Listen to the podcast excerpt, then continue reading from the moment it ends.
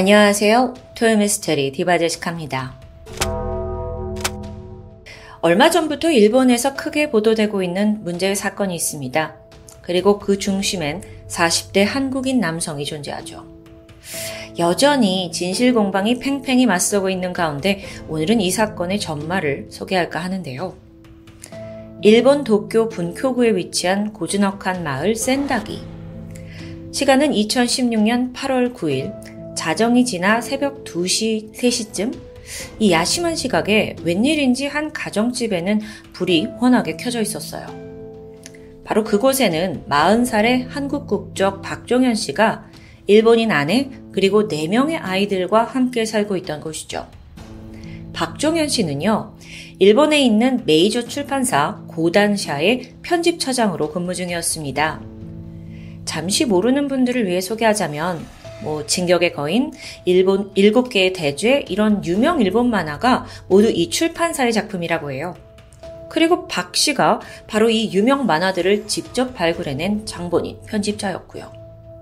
그가 그동안 편집한 만화의 개수만 무려 오십육 편이 넘는다고 하는데 뭐 이렇다 보니 고단샤 내에서도 그는 엘리트로 불렸고요. 장래에 임원 후보가 될지도 모른다라고 거론될 정도였습니다. 상황 이해되시죠? 이렇게 업무에 파묻혀서 그가 늦게 새벽에 들어온 정황입니다. 뭐 이런 일상은 좀 일반적이었고요. 그날 박 씨가 퇴근을 해서 집에 왔을 때 서른여덟 살의 아내 카나코 씨는 아직 깨어 있었습니다. 그는 아내와 짧게 대화를 나눈 이후 잠들어 있는 네 명의 아이들을 보기 위해서 이층 방으로 올라가요. 그리고 아이들이 예쁘게 잘 자는 걸 확인했고 잠시 후 방문을 닫고 나오는 순간 눈앞에 충격적인 장면이 펼쳐져 있었습니다. 일층 계단 저 밑에 아내가 쓰러져 있는 겁니다. 그때의 시각은 새벽 두시 사십오분. 박종현 씨는 즉각 일일구에 신고 전화를 걸었고요. 한 십오분 정도 있다가 구조대가 현장에 도착했어요. 하지만 카나코 씨는 이미 심정지 상태였죠. 급하게 인근 병원으로 이송되지만 결국 그녀는 목숨을 잃고 맙니다. 당시 카나코 씨의 몸에서 특별한 외상은 발견되지 않았습니다. 계단에서 굴러 떨어진 정황이에요. 이마를 보니까 이렇게 긁혀서 생긴 듯한 한 삼 센티미터 정도의 상처가 남아있었죠. 그렇게 한 가족의 비극은 그때부터 시작됩니다. 경찰 조사에서 남편 박 씨의 진술은 앞서 제가 소개한 이 행적과 같습니다. 퇴근해서 아내와 대화했고 이층에 아이들 자는지 확인한 후 딱 봤더니 아내가 계단에서 떨어져 사망해 있었다. 근데 좀 이상하죠? 자기가 맨날 생활하는 집 안에서 성인 여성이 갑자기 굴러 떨어졌다? 당시 일본 경찰도 이 진술을 쉽사리 믿지는 못하고 있었습니다. 그러던 중 카나코 씨의 부검 결과가 나와요. 그리고 사건은 예상치 못한 방향으로 흘러가게 되죠. 그녀의 사인은 경부 압박에 의한 질식사. 실제 카나코 씨 목에 뭔가에 졸린 흔적도 발견됩니다. 뭔가에 졸려서 사망한 거예요. 근데 정확하게 뭐에 졸린 건지는 알아낼 수가 없었는데요. 이게 타인의 손에 의해서 목이 졸린 걸 수도 있고 혹은 스스로 부드러운 뭐 천 같은 거에 목을 메었을 가능성도 있습니다. 즉 이게 단순 사고가 아니라 타살인지 자살인지가 쟁점이 되는 그런 사건으로 넘어가 버린 겁니다. 그리고 만약 타살이라면 집에 있던 유일한 사람, 바로 남편 박종현 씨의 가능성이 높아 보이죠. 여기에 더해서 수상한 점까지 나옵니다. 갑자기 박 씨가 아내의 부검 결과가 나온 후에 자기 진술을 바꾸는 거예요. 아, 아, 사실 아내가 계단에서 떨어진 게 아니라 계단 난간에 목을 매서 극단적인 선택을 했다는 거예요. 평소에도 워낙 심한 우울증을 앓고 있었는데 그게 원인인 것 같다고도 덧붙였죠. 아, 이거 왜 이제 와서... 이렇다 보니 의심의 눈초리는 더 짙어질 수밖에 없습니다. 잠시 이 두 부부에 대해 좀 알아보면 박종현 씨와 카나코 씨는 이천년에 친구의 소개로 만났어요. 그리고 칠년간의 열애 끝에 이천칠년 결혼에 골인했죠. 두 명의 자식을 낳았고 이때까지만 해도 가정에는 별 문제가 없었다는데요. 그러다 셋째 아이가 태어나면서 위기가 찾아옵니다. 이미 두 명의 아이에다가 또 막내 셋째까지 돌봐야 하는 상황에서 남편 박 씨가 회사 일로 굉장히 바빠졌어요. 반면 카나코 씨는 이 친정이 굉장히 멀리 있었다고 해요. 그러니까 뭐 친정 어머니나 아버지의 도움을 받을 수가 없고 결국 혼자서 이 세 아이의 육아를 도맡게 된 거죠. 너무 힘들어하던 그녀는 끝내 산후 우울증 판정까지 받게 됩니다. 그리고 그때부터 카나코 씨가 종종 감정을 조절하기 어려워하는 듯 했어요. 한 번은 아이의 숙제를 도와주다가 순간적인 화를 참지 못하고 이 프린트물을 던지기도 해요. 이게 참 엄마로서 보이지 말아야 할 행동이잖아요. 근데 이 사람이 평소에는 굉장히 온화하고 조용한 성격이거든요. 그래서 카나코 자신도 여기에 놀라게 되죠. 그녀는 이 일 이후에 큰 죄책감을 느끼면서 오히려 더 스트레스에 빠지게 됩니다. 그럴 때마다 남편은 아 괜찮다 괜찮다 하면서 아내를 다독였고 그러다 급기야 상담을 좀 받아보자 라고 권했지만 카나코 씨가 이걸 거부했다고 하는데요. 그렇게 점점 지쳐가던 그녀가 이천십육년 일월 하, 넷째 아이를 낳게 됩니다. 하, 상황은 정말 최악으로 치닫았어요. 또 안타깝게도 이 넷째 아이가 뇌성마비를 앓고 있었는데요. 엄마는 아이를 건강하게 하기 위해서 방방곡곡 명의를 찾아다녔고요. 또 밤마다 몇 시간씩 아이의 몸을 마사지 해줬고요. 그럼에도 불구하고 상태가 쉽사리 좋아지지 않습니다. 결국 병원에서는 이 아이가 앞으로 걷기는 힘들 것 같다라는 진단을 내리게 돼요. 엄마로서는 정말 뭐 하늘이 무너질 것 같은 상황이었겠죠. 한편 이 와중에 남편 박 씨는 또 편집 차장으로 승진을 합니다. 업무가 전보다 더 많아졌고요. 자연스럽게 집에 있는 시간은 줄어들게 되죠. 그렇다 보니 박 씨의 퇴근이 늦을 때면 아내가 왜 나만 이렇게 살아야 되냐, 왜 나만 고생해야 되냐 하면서 막 울부짖었다고 하는데 그러던 이천십육년 팔월 팔일 저녁입니다. 카나코 씨는 넷째 아이의 건강검진을 위해 병원에 방문했어요. 당시 진료 기록부에는 카나코 씨가 내 아이, 내 넷째 아이가 아픈 게 나 때문인 것 같다 라고 자책한 내용이 기록되어 있습니다. 그리고 집에 돌아왔죠. 이때 그녀는 남편에게 열다섯 통의 문자를 계속 보내게 돼요. 그 내용을 좀 보면 나는 너무 숨이 차요. 힘이 들어가지 않아요. 눈물도 넘치지 않아요. 아이들을 보는 게 너무 힘들어요. 내일은 할 수 없을 것 같아요. 굉장히 절망적인 내용들이었죠. 근데 남편 박 씨가 계속 업무를 하다 보니까 이 문자들을 새벽이 돼서야 확인합니다. 그래서 서둘러 일을 마치고 집에 돌아왔던 거예요. 그런데 아내가 싸늘한 시신으로 발견되었다는 정황이었죠. 자, 이 스토리만 들으면 아내가 극단적인 선택을 한 이유가 어느 정도 설명이 되는 것 같습니다. 하지만 경찰은 여전히 의심의 눈초리를 거두지 않았어요. 그렇다면 박 씨는 왜 애초에 아내가 계단에서 굴렀다고 거짓말을 한 걸까요? 경찰은 혹시 단서가 될 만한 게 없는지 집안을 샅샅이 수색하기 시작했고 이때 계단과 화장실 부근에서 열다섯 개의 작은 혈흔들을 발견합니다. 검사해보니까 모두 카나코 씨의 것이었고요. 아마 그녀의 이마에 난 상처에서 이게 떨어진 것으로 추정이 돼요. 또한 일 층 침실 매트리스에서 카나코 씨의 소변과 혈액, 그리고 침까지 검출이 되는데 자, 이걸 토대로 경찰은 그녀가 죽기 전에 이 집안에서 어떤 물리적인 싸움이 있었다고 생각합니다. 하지만 또 이게 쉽진 않아요. 왜냐하면 침실이라는 건 그녀가 맨날 생활하는 공간이잖아요. 그래서 이것만으로 타살을 생각하기엔 좀 부족하죠. 자, 이때 경찰은 사건의 유일한 목격자로 아이들을 주목했습니다. 분명 카나코 씨가 사망한 시각에 집안에 네 명의 아이들이 모두 있었어요. 근데 잠들어 있는 상태였죠. 혹시나 경찰은 박 씨가 무언가를 목격한 아이들을 입막음을 미리 한 게 아니냐라고 의심합니다. 특히 그 중에서도 박 씨의 큰딸은 당시 초등학생이었고 그리고 또 이후에 이제 나이가 어느 정도 되니까 열네 번이나 경찰이 출두를 해서 조사를 받게 되는데요. 뭐 혹시 너무 들은 거 없니? 본 거 없니? 재차 확인했겠죠? 게다가 평소 부모님 사이가 어땠니? 라고 아이에게 묻습니다. 아, 나 어린 나이였기 때문에 좀 스트레스를 받았을 것 같은데 어쨌든 별다른 소득은 없었고요. 근데 이 과정에서 그러니까 아빠가 입막음을 했을 수도 있잖아요. 그래서 이 아이들이 아빠와 분리되어서 사 개월이라는 시간을 보내게 되죠. 그러던 이천십칠 년 일 월 사건 발생 오 개월 만에 일본 경찰은 박종현 씨를 카나코시 살인 혐의로 긴급 체포합니다. 그 집안에서 찾아낸 열다섯 개의 혈흔들, 또 매트리스에서 나온 카나코 씨의 분비물, 혈액, 또 이마에 난 상처, 이거 세 가지가 경찰이 주장하는 주요 증거였어요. 하지만 과연 충분할까요? 박 씨는요, 한편으로 자기는 절대 아내를 죽이지 않았다고 주장하고 있습니다. 그러면서 팽팽한 재판이 시작돼요.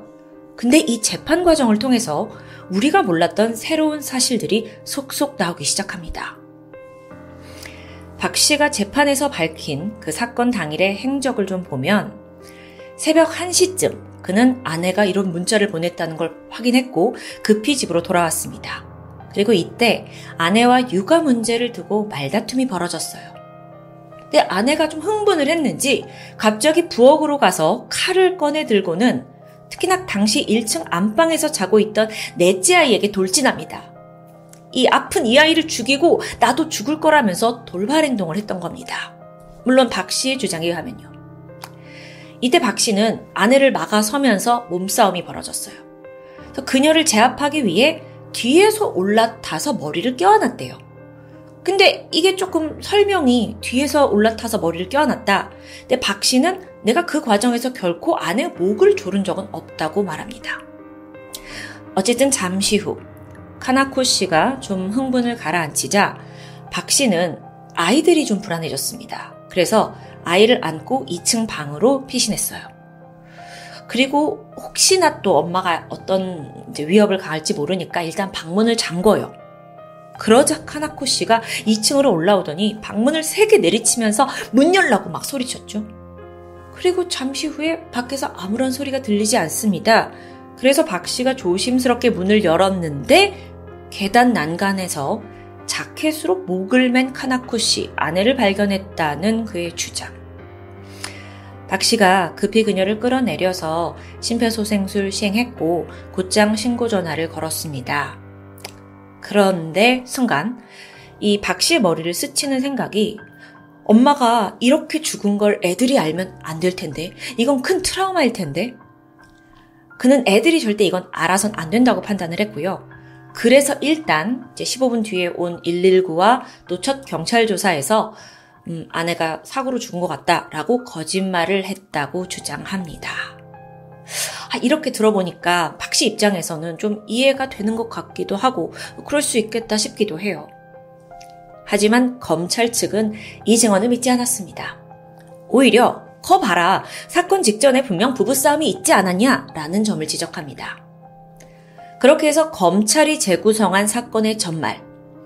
그날 카나코 씨가 남편에게 육아를 왜 나 혼자만 하냐 하고 불만을 토로하면서 그를 몰아붙였습니다. 박 씨는 순간적인 분노를 느꼈죠. 두 사람은 일 층 안방에서 몸싸움을 벌였고요. 그 끝에 결국 아내의 목을 졸라 살해하는데 이후에 남편이 이걸 사고사로 은폐하기 위해서 그녀를 그냥 계단에서 밀었다는 검찰의 주장입니다. 이에 대한 근거는 박 씨가 이전에 카나코 씨를 폭행한 적이 있다는 기록을 들었어요. 폭행? 물론 여기에 박 씨 측은 반발했죠. 그 폭행 기록이 있긴 한데 이게 삼 년 전에 카나코 씨가 뭐 가정지원센터에서 상담한 내용입니다. 그 기록에도 남편이 육아를 도와주지 않는다. 그리고 때때로 폭력을 행사한다라고 토로했는데 근데 이게 완벽하게 사실인지는 또 조금 헷갈려요. 알고 보면 박 씨는 지난 이천십이 년 둘째 딸이 태어났을 때 육아휴직에 돌입했습니다. 그 직장 고단샤에서 또 일본이라는 이런 보수적인 단체에서 남성 직원으로서 거의 처음으로 사용한 육아휴직이었다고 해요. 또 그만큼 자기 나름대로 최선을 다해서 협조를 했고 아내의 주장과 달리 결코 폭행을 한 적이 없다는 게 박 씨의 입장이죠. 그 당시 아내가 이렇게 말한 건 우울증을 계속 겪다 보니까 과장된 거라고 설명하는데 하, 답답합니다. 정말 진실은 이 두 사람만 알고 있을 거예요. 한편 재판의 또 다른 쟁점은요, 그 매트리스에서 나온 카나코 씨의 분비물, 즉 소변이었습니다. 검찰 측에서는 법의학자를 써가지고 그녀가 질식을 하는 과정에 몸에 힘이 풀려서 이렇게 소변이 나온 거다라고 판단했어요. 그렇게 생각한다면 이 매트리스가 그녀가 사망한 살해 현장이라고 볼 수 있는 거죠. 하지만 박 씨 변호사 측이 고용한 법의학자는 다른 가능성을 제시합니다. 박 씨가 흥분한 아내의 몸을 제압하는 과정에서 그녀가 잠시 실신 상태에 빠졌다가 이때 분비물이 나왔을 수도 있다는 주장. 음. 마지막 쟁점으로는요, 카나코 씨의 그 이마에 있던 상처 그리고 열다섯 개의 혈흔입니다. 검찰 측은 이 흔적이 사건 은폐를 하기 위해 박 씨가 아내의 시신을 옮기는 과정에서 생겨난 거라고 판단했어요. 하지만 박 씨 변호사 측은 그녀가 극단적인 선택을 이미 하기 이전에 부상을 당한 것이다 라고 보고 있는데요. 자, 여러분도 지금 여기까지 들어보시면 검찰 측 주장도 맞는 것 같고 또 박 씨 변호사 측 변론도 나름 합리적인 것 같죠. 그렇기 때문에 재판의 결과를 예상하기 굉장히 어렵습니다. 박 씨의 변호사는 근데 승리를 장담하고 있었다고 해요. 왜냐하면 이 사건이 그 카나코 씨가 극단적인 선택을 했을 수도 있다라는 가능성을 완전히 배제할 수 없기 때문에 무죄 추정의 원칙에 따라 증거도 좀 부족하고 하니 무죄가 내려질 가능성이 크다고 본 거죠. 하지만 일 심 결과 박 씨에게는 유죄가 선고됩니다. 아내를 우발적으로 살인했다고 판단됐어요. 그리고 징역 십일 년형이 내려졌고요. 그 근거는 마지막 쟁점이었던 이마의 상처와 혈흔이었는데 재판부는 만약 카나코 씨가 상처가 난 상태에서 직접 돌아다녔다면 더 많은 혈흔이 이곳 저곳에 떨어져 있었을 거다라고 판단합니다. 즉 검찰 측의 주장대로 살인이 벌어진 후에 시신을 옮기는 과정에서 이마에 난 그 상처에서 피가 여기 떨어졌다라고 보는 게 타당하다고 생각한 거죠. 그런데 여러분, 일 심 판결 이후에 증거가 또 새롭게 나옵니다. 계단과 세면대 부근에서 열세 군데의 혈흔이 추가로 발견된 거예요. 자, 그렇다면 일 심을 완전히 뒤집을 수 있죠? 상처를 입고도 그녀가 혼자 돌아다녔다는 이야기잖아요. 그렇게 해서 항소심이 열렸는데 끝내 이 심 또한 일 심의 판결이 유지됩니다. 왜 그랬냐면 카나코 씨가 이마에서 이렇게 흐른 피를 닦아낸 흔적이 없다는 거예요. 그러니까 피가 이렇게 떨어져서 바닥에 여기저기 묻어있지만 왜 그녀는 떨어지는 걸 이렇게 닦아낸 흔적이 없냐라는 거죠. 만약 그녀가 살아있었을 때 이게 생긴 상처라면 분명 닦았을 겁니다. 근데 그렇지 않아서 부자연스럽다고 판단했다는 건데 박 씨는 포기하지 않았습니다. 그리고 마지막 대배심을 신청해요. 이때 정도가 되니까 많은 전문가들 역시 이마에 피를 좀 안 닦았다 이 이유로 유죄가 선고된 건 좀 과하다, 합리적이지 않다라는 목소리가 더해졌고요. 또 여기에 박종현 씨의 지인들, 가족들, 자녀들, 심지어 카나코 씨의 아버지까지 그는 무고하다라는 걸 증명하면서 탄원서를 제출하게 되면서 분위기가 좀 바뀌게 돼요. 게다가 여기서 결정적으로 그 사건 현장에 있는 화장실 스위치에서 카나코 씨의 혈흔이 발견됩니다. 이게 무슨 의미냐고요? 카나코 씨가 몸싸움을 한 후에도 이 스위치를 자기가 누르면서 돌아다녔을 수 있다. 그렇다면 박 씨의 주장을 뒷받침할 수 있는 증거였죠. 참, 이 사건 복잡한데 이천이십이년 십일월 이십일일 일본 최고재판소는 이 심을 파기하고 다시 이 사건을 처음부터 검토하라 라는 파기 환송을 명령합니다. 일본에서도 아주 이례적이었어요. 그만큼 재판부와 검찰 측의 판단이 좀 성급했다는 것을 의미하고 있기도 하고요. 처음 사건이 발생한 이천십육년부터 어느덧 칠 년이라는 시간이 흘렀습니다.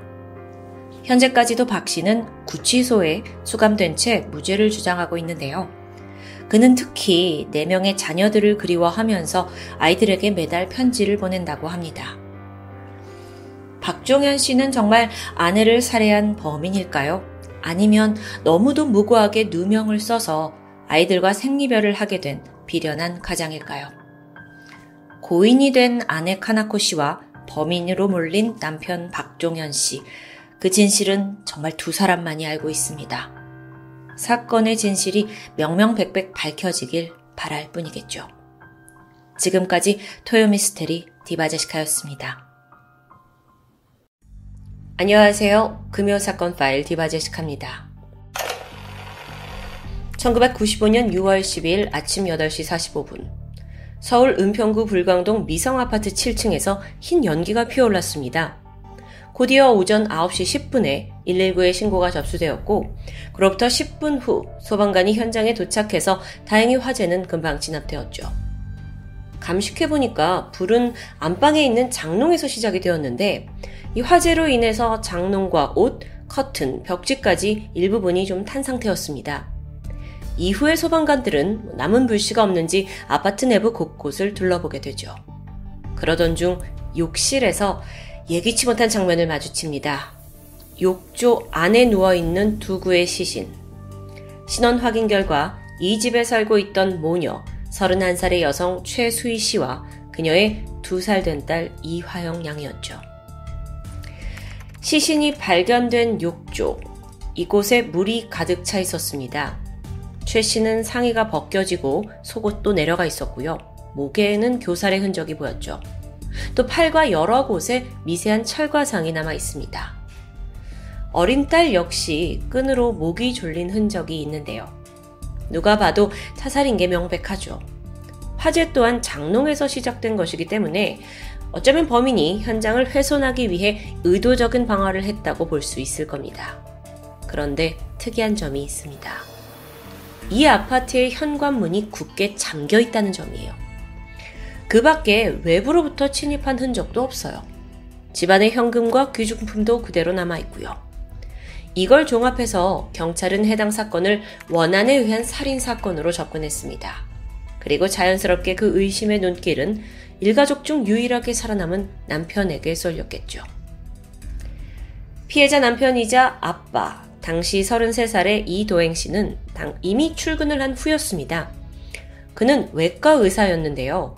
사건 당일이 마침 개인 병원을 개원하는 날이라서 그날 오전 일곱 시에 일찍이 집을 나섰다고 진술했죠. 아내와 딸의 배웅을 받으면서 출근했고 이후 강서구 화곡동에 있는 병원까지 도착을 합니다. 그게 여덟 시 오 분으로 확인됐고요. 만약 이도행 씨의 진술이 맞다면 모녀는 이 씨가 집을 나선 오전 일곱 시에서 소방관이 최초로 출동한 아홉 시 이십 분까지 그 두 시간 남짓 시간 동안 변을 당한 게 됩니다. 그런데 만일 모녀가 그 오전 일곱 시 이전에 사망을 했다면 당연히 그때 집에 함께 있던 남편 이 씨가 범인으로 몰릴 수밖에 없는 상황입니다. 그렇다 보니까 이 사건에서는 일단 모녀가 언제 사망했느냐 그 시각이 매우 중요해요. 근데 안타깝게도 당시는 과학수사가 그닥 발달하지 못한 천구백구십오 년이었습니다. 그래서인지 사망 시각을 둘러싸고 상당한 논란이 시작되죠. 먼저 경찰은 남편 이 씨가 범인이라고 좀 확신하고 있었어요. 이 사망 시각을 제쳐두고도 또 다른 이유를 찾아냈는데 그게 바로 범행 동기입니다. 뭐였냐? 숨진 아내 최 씨, 직업이 치과 의사였어요. 의사 부부였던 거죠. 근데 경찰이 그녀의 생전 행적을 조사하던 중에 아내 최 씨에게 내연남이 있다는 걸 알게 됩니다. 어, 먼저 좀 그 결혼 생활을 보면 남편 이 씨와 천구백팔십구 년에 결혼을 했는데 삼 년 후인 천구백구십이 년 자신의 치과를 개원하게 돼요. 이때 알게 된 인테리어 업자 제이 씨와 이 두 사람은 깊은 관계로 발전했고 사건 직전까지 삼 년간 불륜을 저질러 왔습니다. 피해자의 치과에 가보니 그녀의 일기장이 나왔는데 거기에는 남편과 잠자리를 하면서도 제이가 생각난다 하는 내용이 적혀 있습니다. 만약에 남편이 이 불륜 사실을 알았더라면 살해 동기로 충분했을 거죠. 그렇다면 이 씨가 자신의 그 두 살 배기 딸까지 살해한 이유는 무엇일까요? 경찰은 여기에 대해서 어쩌면 친자가 아닐 거라고 의심했기 때문이라고 추론합니다. 여기에 대해 남편 이도행 씨는 강하게 부정했어요. 그는 아내의 외도 사실조차도 경찰을 통해 처음 알았다. 나와 아내는 아무 문제가 없었고 심지어 사건 이 주 전엔 온 가족이 괌으로 여행을 다녀왔다면서 억울함을 호소하는데요. 물론 정말 이 씨가 범인이라면 어쩌면 불화에 대한 의심을 막기 위해 알리바이용으로 여행을 간 걸 수도 있겠죠. 또 만약 범인이 아니라면 그는 하루아침에 일가족을 잃은 것도 모자라서 아내 불륜 사실까지 알게 된 아주 비운의 남편입니다. 경찰의 추론이 맞다면 가장 중요한 건 자, 이 씨가 아내의 불륜 사실을 알았느냐 몰랐냐는 거예요.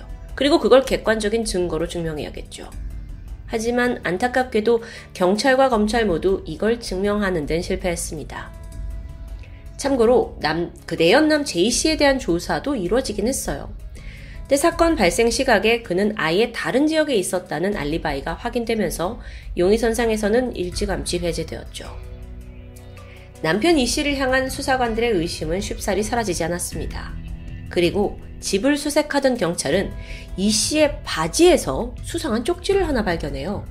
거긴 수많은 영화 제목이 적혀 있었는데 그 당시에 천구백구십오 년은 비디오 가게에서 영화를 빌려보던 시절입니다. 그래서 어쩌면 대여하고 싶은 목록을 적어놓은 듯 했죠. 그런데 그 중에 유독 눈에 띄는 제목이 있어요. 위험한 독신녀. 이 영화에서는요. 여성 범인이 남성을 살해하고 욕조에 시신을 담그는 장면이 등장합니다. 이게 공교롭게도 사건 현장 모습과 굉장히 닮아 있었던 거예요. 그래서 경찰이 이 씨에게 이 영화를 본 적이 있습니까? 라고 물었지만 그는 기억이 나질 않는다고 답했죠. 그게 기억이 안 날 수도 있는 걸까요? 어쨌든 경찰은 인근에 있는 비디오 대여점을 다 수소문해서 어, 기록을 찾아봤고 마침내 그가 두 번에 걸쳐 이 영화를 대여한 사실을 확인합니다. 심지어 연체료까지 물면서 꽤 오랜 시간 비디오를 소지하고 있었던 거예요. 자, 경찰은 아, 이 씨가 그 영화를 보고 범행을 연구했다라고 확신했어요. 또 이어진 그 거짓말 탐지기 반응에서도 계속 거짓말 결과가 나왔고요. 물론 여러분, 지문, 범행도구 이런 직접 증거는 현장에서 나오지 않았습니다. 하지만 수많은 정황 증거가 있었고 결국 남편 이 씨는 모녀 살인 혐의로 재판에 넘겨지게 되죠. 천구백구십육 년 이 월 일 심이 열렸습니다. 여기서 또다시 모녀가 도대체 몇 시에 죽은 거냐 사망 추정 시간이 쟁점으로 떠올랐어요. 이거야말로 이 상황에서 이 씨가 범인이냐 아니냐를 가르는 가장 중요한 팩트예요. 이때 검찰은 모녀가 오전 일곱 시 이전에 사망했다는 증거로 부검 결과를 내세웠습니다. 법의학자들이 시신에 나타난 시반과 사후 강직의 형태를 봤을 때 모녀가 적어도 사망한 지 여섯 시간에서 여덟 시간이 흘렀다고 판단했던 거예요. 어, 여러분 시반이라는 건 사람이 죽은 후에 이제 피부에 나타나는 붉은색 반점 형태를 의미하죠. 당시 검안이 이루어진 시각은 오전 열한 시, 그러니까 여섯 시간에서 여덟 시간 전, 모녀가 최소 새벽 다섯 시 이전에 사망했다는 소견입니다. 그럼 그땐 남편이 함께 있었다는 거죠. 이게 다가 아니었어요. 아내 최 씨의 위장에서 소화가 아직 완전히 되지 않은 밥과 미역이 발견돼요. 전날 이 가족은 미역국을 저녁 메뉴로 먹었다는데요. 그런데 남편 이 씨는 다음날 아침에는 콩나물국을 먹고 나왔다고 증언했죠. 아니 그런데 피해자 위장에서 콩나물이 아닌 미역이 나왔다는 건 그녀가 전날 저녁을 먹은 후에 아침이 되기 전 사망했다는 뜻이 될 겁니다. 뿐만 아니라 사건 전날 밤 열한 시 반쯤에 이 피해자 최 씨가 지인과 마지막으로 연락을 한 게 확인돼요. 자, 그렇다면 시간을 추정해 볼게요. 검찰이 봤을 때 그 전날 밤 열한 시 삼십 분 마지막 연락했을 때로부터 다음날 새벽 네 시 사이에 그녀가 죽었다라는 것으로 추정된다는 겁니다. 검찰의 의견이었어요. 검찰은 남편이 모녀를 살해한 후에 이걸 무슨 강간살이처럼 꾸미기 위해서 일부러 현장을 조작해 둔 거라고 말합니다. 아내 옷을 벗기고 또 시신을 물에 담가서 의도적으로 사망 시각을 추정하기 어렵게 만들었다는 거죠. 또 이 장롱에다가 불을 질러서 화재로 현장을 은폐하려고 했다는 것. 어, 그런, 그런데 여러분, 여기서 이상한 점 느끼셨나요? 화재요. 이웃 주민이 최초로 연기를 발견한 시각은 오전 여덟 시 사십오 분이었습니다. 그런데 남편 이 씨가 집을 떠난 건 오전 일곱 시예요. 아니 어떻게 불이 한 시간 사십오 분이 지나서야 날 수 있었던 걸까요? 이게 가능할까요? 검찰 측에서는 이 씨가 의도적으로 자기가 나간 후에 불이 아주 천천히 날 수 있도록 현장을 꾸몄다고 주장합니다. 이게 어떻게 가능하냐면 안방 장롱에서 실타래가 발견되긴 했어요. 그래서 이 실타래에다가 불을 붙여서 아주 조금씩 타들어갈 수 있도록 만들었다는 주장이에요. 또 당시에 장롱문이 꽉 닫혀 있었기 때문에 산소가 제한적이잖아요. 그래서 불이 금방 번지지 못했던 것으로 예상합니다. 일 심 재판부는 검찰의 이런 주장에 손을 들어주었고 남편 이 씨에게 사형을 선고합니다. 그런데 이 심 재판에서는 판결이 완전히 뒤집히죠. 무죄가 선고된 겁니다. 거기에는 일단 이 씨가 직접 범행을 저질렀다는 직접적인 증거가 하나도 없다는 게 문제였어요. 검찰이 반발했고 결국 재판은 고등법원까지 넘어가게 되는데요. 자, 이런 상황에서 남편 측도 가만히 있지 않았죠. 그는 유명한 로펌 변호사를 선임했고 또 그 변호인단은 아주 화려한 증인을 내세워서 검찰의 주장을 조목조목 반박했습니다. 이 재판에서 등장한 인물이 전 세계적으로 권위 있는 스위스의 법의학자 토마스 크롬페어입니다. 한국 법정에 그가 왔어요. 그러면서 피해자가 오전 일곱 시 이후에 죽었을 가능성도 배제할 수 없다고 주장했죠. 거기엔 타당한 이유가 있었는데 그 당시에 경찰이 시신의 직장 온도와 욕조의 물온도를 측정하지 않았기 때문입니다. 와, 이건 사실 이 사건에서 경찰의 가장 결정적인 실수라고 볼 수 있는데요. 생각해보세요. 물의 온도가 높을 경우 시신에서는 조기 강직이 나타날 수 있습니다. 그런데 현장에 도착한 경찰은 욕조에 손을 넣어보고 어, 좀 미지근하네 라고만 생각했고 기록도 그렇게만 해놨어요. 이 경찰의 안일한 수사가 용의자가 빠져나갈 구멍을 만들어주게 된 거죠. 참고로 이 사건 이후에 정부는 대한민국의 법의학 관련 분야와 부서를 굉장히 크게 활성화시켰다고 해요. 아무래도 이 사건을 통해서 외국에 있는 법의학보다 한국이 부족하다는 걸 깨달았기 때문이겠죠. 남편 쪽 변호인단의 이야기를 좀 더 들어볼까요? 그들은 아내 최 씨가 발견 당시 컨택트 렌즈를 끼고 있었다는 점을 지적합니다. 최 씨는요, 평소 자기 전에 렌즈를 뺐다가 아침에 일어나서 화장을 하면서 다시 렌즈를 착용한다고 해요. 즉 정황상 최 씨는 아침에 일어나 컨택트 렌즈를 끼고 출근 준비를 하던 중에 이런 변을 당했다고 볼 수 있는 거죠. 렌즈를 끼고 있었으니까요. 그럼 이른 새벽에 사망했다는 검찰의 주장과는 앞뒤가 맞지 않습니다. 하, 이 사건 참 어렵죠. 또 다른 의문도 남아 있습니다. 살인이 발생한 날은 앞서 제가 말씀드렸듯이 그 남편 이 씨가 그 정형외과를 개업하는 날이었습니다. 정형외과 개업에는 뭐 최소 육 개월이라는 준비기간이 걸려요. 또는 뭐 일 년 이상이 걸릴 수도 있고요. 여기에 수억 원의 비용이 들어가는 것도 당연하죠. 그런데 과연 남편 이 씨가 하필 자기의 병원을 개원하는 이 중요한 날 살인을 했겠냐는 거예요. 이런 식으로 자신의 인생을 망하게 할 이유가 없다는 게 변호인단의 주장이었죠. 여기에 더해서 변호인단은 무죄를 주장할 만한 또 다른 야심찬 증거를 가져옵니다. 학교 운동장에다가 아파트에서 발생한 화재 현장을 재현해놓은 세트장을 만들었어요. 그리고 장롱을 세우고 불을 붙였죠. 불과 오 분 만에 흰 연기가 피어오릅니다. 음, 물론 이 운동장에서 이게 진행이 된 거기 때문에 아파트 실내하고 산소 공급량이 좀 다르잖아요. 그래서 정확하게 그 사건 현장과 조건이 같았느냐는 좀 의문인 부분입니다. 자, 이런 식으로 검찰과 변호인단이 치열하게 법적 공방을 벌였고 이게 무려 칠 년 팔 개월간이나 이어졌습니다. 그렇게 나온 최종 판결은 이천삼 년 이 월 대법원은 남편 이 씨에게 무죄를 선언합니다. 판결문을 살펴볼까요? 정황만으로는 피고인이 범인이라고 단정하기에 의문점이 많을 뿐만 아니라 제삼자의 범행 가능성도 완전히 배제할 수는 없다. 한마디로 결정적인 증거가 부족하다는 뜻이겠죠. 아, 그러고 보니까 경찰은 초기부터 이 씨를 범인으로 확신해왔습니다. 그래서 추가 용의자 파악도 사실상 실패했어요. 일각에서는 그 최 씨의 내연남에 대한 조사가 너무 뒤늦게 이뤄진 게 아니냐, 또는 청부살인의 가능성이 있지 않느냐, 이걸 제대로 파악하지 못한 게 아니냐는 비난이 쏟아졌죠. 경찰이 놓친 건 이뿐만이 아닙니다. 사실 사건 당시 남편 이 씨의 팔에 눈에 띄는 상처가 있었습니다. 누군가 이렇게 세게 움켜쥐면서 손톱에 찍힌 듯한 상처였어요. 근데 황당하게도 경찰은 이 씨의 팔 상처를 제대로 살펴보지 못했던 겁니다. 그리고 나중에 이 씨는 이 상처에 대해서 아이 그날 경찰이 현장에 들여보내주질 않아서 답답해서 내가 이렇게 팔을 막 움켜쥐다가 생긴 거라고 증언하게 되죠. 어쨌든 그렇게 사건은 이 씨의 무죄로 마무리됩니다. 과연 이 씨는 일가족을 한순간에 잃고 범인으로 몰린 억울한 사람인 걸까요? 아니면 법망을 교묘하고 아주 기막히게 피해간 영악한 사람인 걸까요?